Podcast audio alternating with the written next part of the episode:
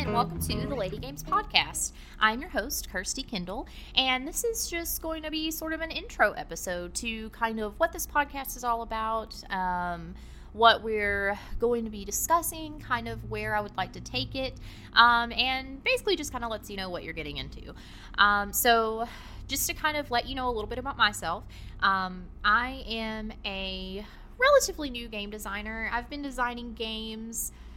I've been designing games actively probably for uh, almost two years now, um, but my first game I started working on uh, almost four years ago. Wow. Uh, so how I got into the hobby, I have not been a hobby gamer for a long time, but I've basically played games my entire life. Uh, as far as tabletop gaming goes, I am, mm, I would say we mostly played mainstream games as a kid, you know, Monopoly, Risk, uh, Sorry, things like that. We had a lot of those kids' dexterity games that you have. And so I played a lot of card games, just standard deck of cards, like with my grandmother and everything. Uh, we played a lot of Uno and Skipbo. I would say mostly we probably played card games. Um, but I also played video games, played a lot of video games through high school and college and things like that. My husband and I have played several games together. We play a lot of Halo Reach. Um, online multiplayer, it's my favorite. I do really love analog gaming, and so we opened an escape room in twenty sixteen. We met in the physics department at our college, and my husband was really into um, creating kinetic art, so like moving lamps and things like that. And we had talked about opening an art gallery in our town that did things like that. But there, the downtown area of our town is very touristy, and there were a lot of art galleries already open, and so the competition would have been really high. We would have had to sell the items at a, a pretty high cost just to make money to cover rent and things like that in the downtown area. And it was around this time that escape rooms were kind of becoming popular, and somebody had mentioned to us that they were interested in opening one. We had done, I think, two at that point, and uh, Shane, my husband, said, well, why don't we just open an escape room? So we did that. We opened an escape room, and that was kind of where I started designing actual puzzles and, and things like that. I guess you could say I was designing games because escape rooms are games. So he and I together uh, co-designed all of our escape rooms. We have five at this point, um, designed them, built them, everything. But there's a really big issue with escape rooms where there's no replayability. I think people have, since then, have toyed around with the idea of making them replayable. But unlike a video game, which can have multiple campaigns and uh, multi- multiple storylines and things like that, these are actual physical spaces, so they can't be modular. I guess they could be. It's not easily done, especially not on the budget that we make our escape rooms on. I, I have heard of people making million-dollar escape rooms before. I think there's one. This is rumor. I don't know how true this is, but I think there's one in Houston.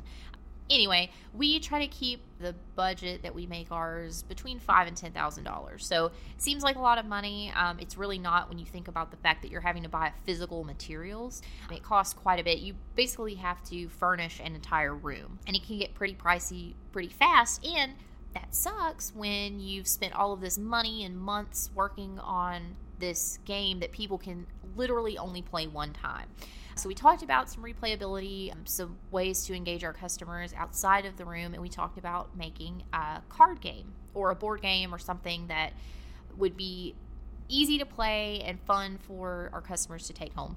And it was around this time that um, Exploding Kittens had their really big success on Kickstarter. This might have been a little bit after. I think it was a couple years after. But, you know, they were still really talked about. I mean, they made over eight million dollars. That was crazy. And we had played the game, and we we had played, at this point, we had played a few games with friends of ours socially. So uh, I know we had played Codenames, The Resistance. Uh, I'm sure there's some more in there. I just can't think of them right now. But we had played some of those uh, more social party type games at a friend's house. And so we knew that these types of games were out there, and then we had played, like I said, we played Exploding Kittens, and that seemed like a really small, manageable game, and the size of that is what made us think, well, let's try to make a card game that would, you know, just be a small pack, and our customers that really enjoy the escape rooms could take them home with them. So we started working on that. Well, it was around this time I found out that I was pregnant, and so I couldn't physically uh, build the escape rooms that we'd been doing. And so I said, well, why don't we kind of split off? You can kind of take over the escape room project, and I'll take over this game. And it, it honestly worked out for the best because it's given both of us an outlet. Uh, I really enjoy analog gaming, and my husband really enjoys the electronics and engineering of escape rooms. So it's been wonderful for our business and our relationship and everything. It's been really good. So I took off making this game. Um, it started out being, we wanted to do something with like an escape theme since we did escape rooms. And we said, well, what are some things you can escape? You can escape a party. Um, that basically ended up being it. uh, so, so we said you can escape Uh, a party. A party would be a good idea. Everybody wants to escape awkward social situations, so maybe like a really bad party. You don't want to go to this party. The, g- the game was originally called Party Pooper, and then we said, well, that's a little childish for what we're, we were kind of going for a drier theme, and uh, my f- favorite show is The Office. And so I said, well, what if you're escaping like a really bad office party? And so I, we were kind of looking up uh, synonyms for things about, you know, uh, someone that is a party pooper, basically. Uh, and then we came across the word Killjoy. And I thought, oh, wow, that's perfect. Killjoy, it's it's got just enough of an edge to where it doesn't seem like it's completely a children's game, that it would be fun to play, you know, at a party. And it's simple. It's one word. It's easy to say. It's catchy. So Killjoy was born. I'll talk a little bit more about the design process of how Killjoy started, where it was, and then where it ended up. But basically, I took over, I created this game, Killjoy, uh, and that was my that was the bridge between not being in the gaming community and then being very involved in the gaming community. I started to attend cons, I started to get uh, really engaged in online groups, like on Board Game Geek, different Facebook groups. Uh, Twitter is a really big platform for people in the gaming community. So I, I just really, I think the biggest thing was probably um, going to different conventions. I when when I was preparing for my Kickstarter campaign, I decided I was going to go on a Kickstarter tour, and that's a completely different story that we'll talk about later. But in doing so, I visited uh, a lot of different conventions in a few different areas of the country, and I met so many people.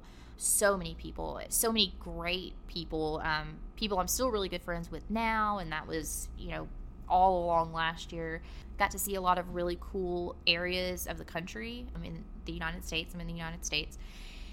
And it was just, it was a really fun experience, and I realized how much of a social um, industry this is. You really have to talk to people and engage with people, and for good reason. It's because people want to know that you are not trying to screw them or sell them a really bad product. I think that this industry is in a really interesting place right now because it's young enough and it's still way on the up. I mean, it is just, it is skyrocketing the way it's going.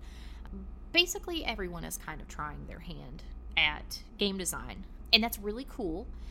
Uh, but it's going to get to a point where, I, th- it, and this is just my opinion, I think that it's going to get to a point where the bubble is going to burst, and all of these games, because you can only play so many games, and if there's too many games out there, you know, like let's say you do have a really good game, but you are competing on the same level with twenty thousand other games coming out that year. You can't build enough of an audience to keep your brand alive. Uh, because, like, let's say you get one hundred people that are very, very passionate about your game. Well, it's going to be hard for those one hundred people to get five of their friends to play your game because they're playing other games that are out there. And you can only physically play so many games at a time. So what I think is going to happen is this uh, bubble is going to burst, and it's going to kind of be restructured into a tiered system of professional game design, kind of how uh, video games are now. You know, you've got the, the triple A games that are up there that everybody plays. Everybody plays Call of Duty and Halo and Fallout and all of these other games. But then you're going to have people that design indie games and niche type games that you can get on Xbox Live or whatever game console you're playing on. You know, you can get those for two to ten dollars, and they're really good games. I mean, some of those games are some of my favorite games. Like, I have this game. I'm gonna I'm gonna time out here for a second. If you play on Xbox, go to the store and get Mister Pumpkin's Adventure. If you're playing on P S four or something else, see if they have Mister Pumpkin's Adventure. It's this little puzzle game that is just so much fun. It's like the tiniest, weirdest little indie game, but I mean, it's a puzzle game, so I know the answers, and I think I've already played that game three times just because it's so much fun. But, you know, nobody's ever heard of that. You have, if you have heard of that, I would be very surprised. And so you, just because the awareness is not out there, it doesn't speak to the quality of the game that you've made, but it will determine how far you are able to go in, in the industry. And so I think it's really important. I have just made a huge loop back to my main point here. It's really important to approach this as a business if that is what you're wanting to do. If you're wanting to make a career out of this, you need to start looking at yourself as a brand and your game as a product. Now, this podcast is going to focus on mostly the logistics and business side of game design, because I think that that's going to be really important, and that's going to be an important resource for a lot of people. We'll talk about design too. I'll, I have a few episodes planned where I'll go through design contests, but overall we are mostly going to be talking about the business side of things, the more practical side of things, because that's, like I said, that's going to be really important uh, as the industry keeps growing. You need to be somewhat literate.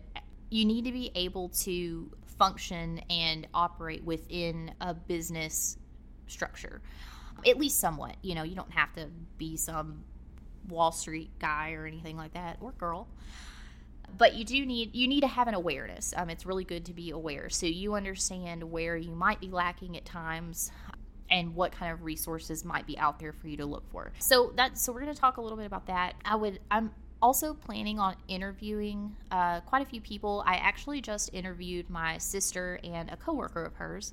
My sister's a journalist and her coworker is a digital marketer, and they're not in the gaming industry. They're not even really involved in the gaming community, but their resources in the positions that they are in and their experiences could further help you. Will they directly help you as a game designer or a publisher? Uh, no, but they could provide resources that could help you expand your brand outwards, so you can create a wider base that will help you build up. So uh, j- just so for stability. I might be babbling at this point. Who knows? The point is, it's important to get perspectives from other professionals and just have a general sense of awareness, because the gaming community and the gaming industry do not exist within a bubble. We exist within a world that is all around us. And if we want to operate within that world and benefit from the resources of that world, we have to reach out and interact with that world. So that being said, I'll kind of talk to a few people just throughout the life of the podcast about uh, kind of what they do. And as far as the audience of this podcast, uh, when I went into it, I originally said, well, I want this to be a platform for women and minorities in gaming to talk. And I do want that. But I also realized that there are a few other things I want to talk about. Like, I would like to talk to professionals that are not just designers, developers, or publishers. Um, there are a lot of professions out there that could be incorporated into the gaming world, and that's going to kind of go along with talking about uh, the business side of things. So if you have an accountant that is just a general accountant, you know, that's great. You do need an accountant running a business.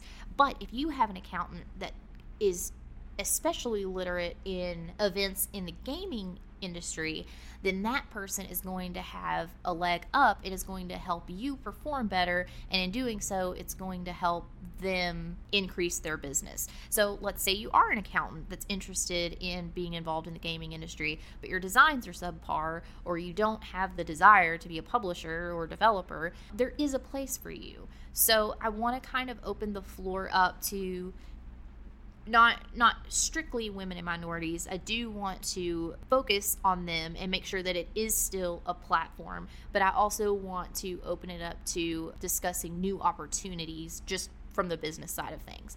So that being said, when I do speak with women and minorities on this podcast, we will talk a little bit about personal challenges that they faced as well, but I don't want only women and minorities to feel like they are the ones that have to listen to this. If you are not a woman or a minority, I still want you to feel encouraged and welcomed in listening to their stories, because that's how we're all going to learn and exist more peacefully.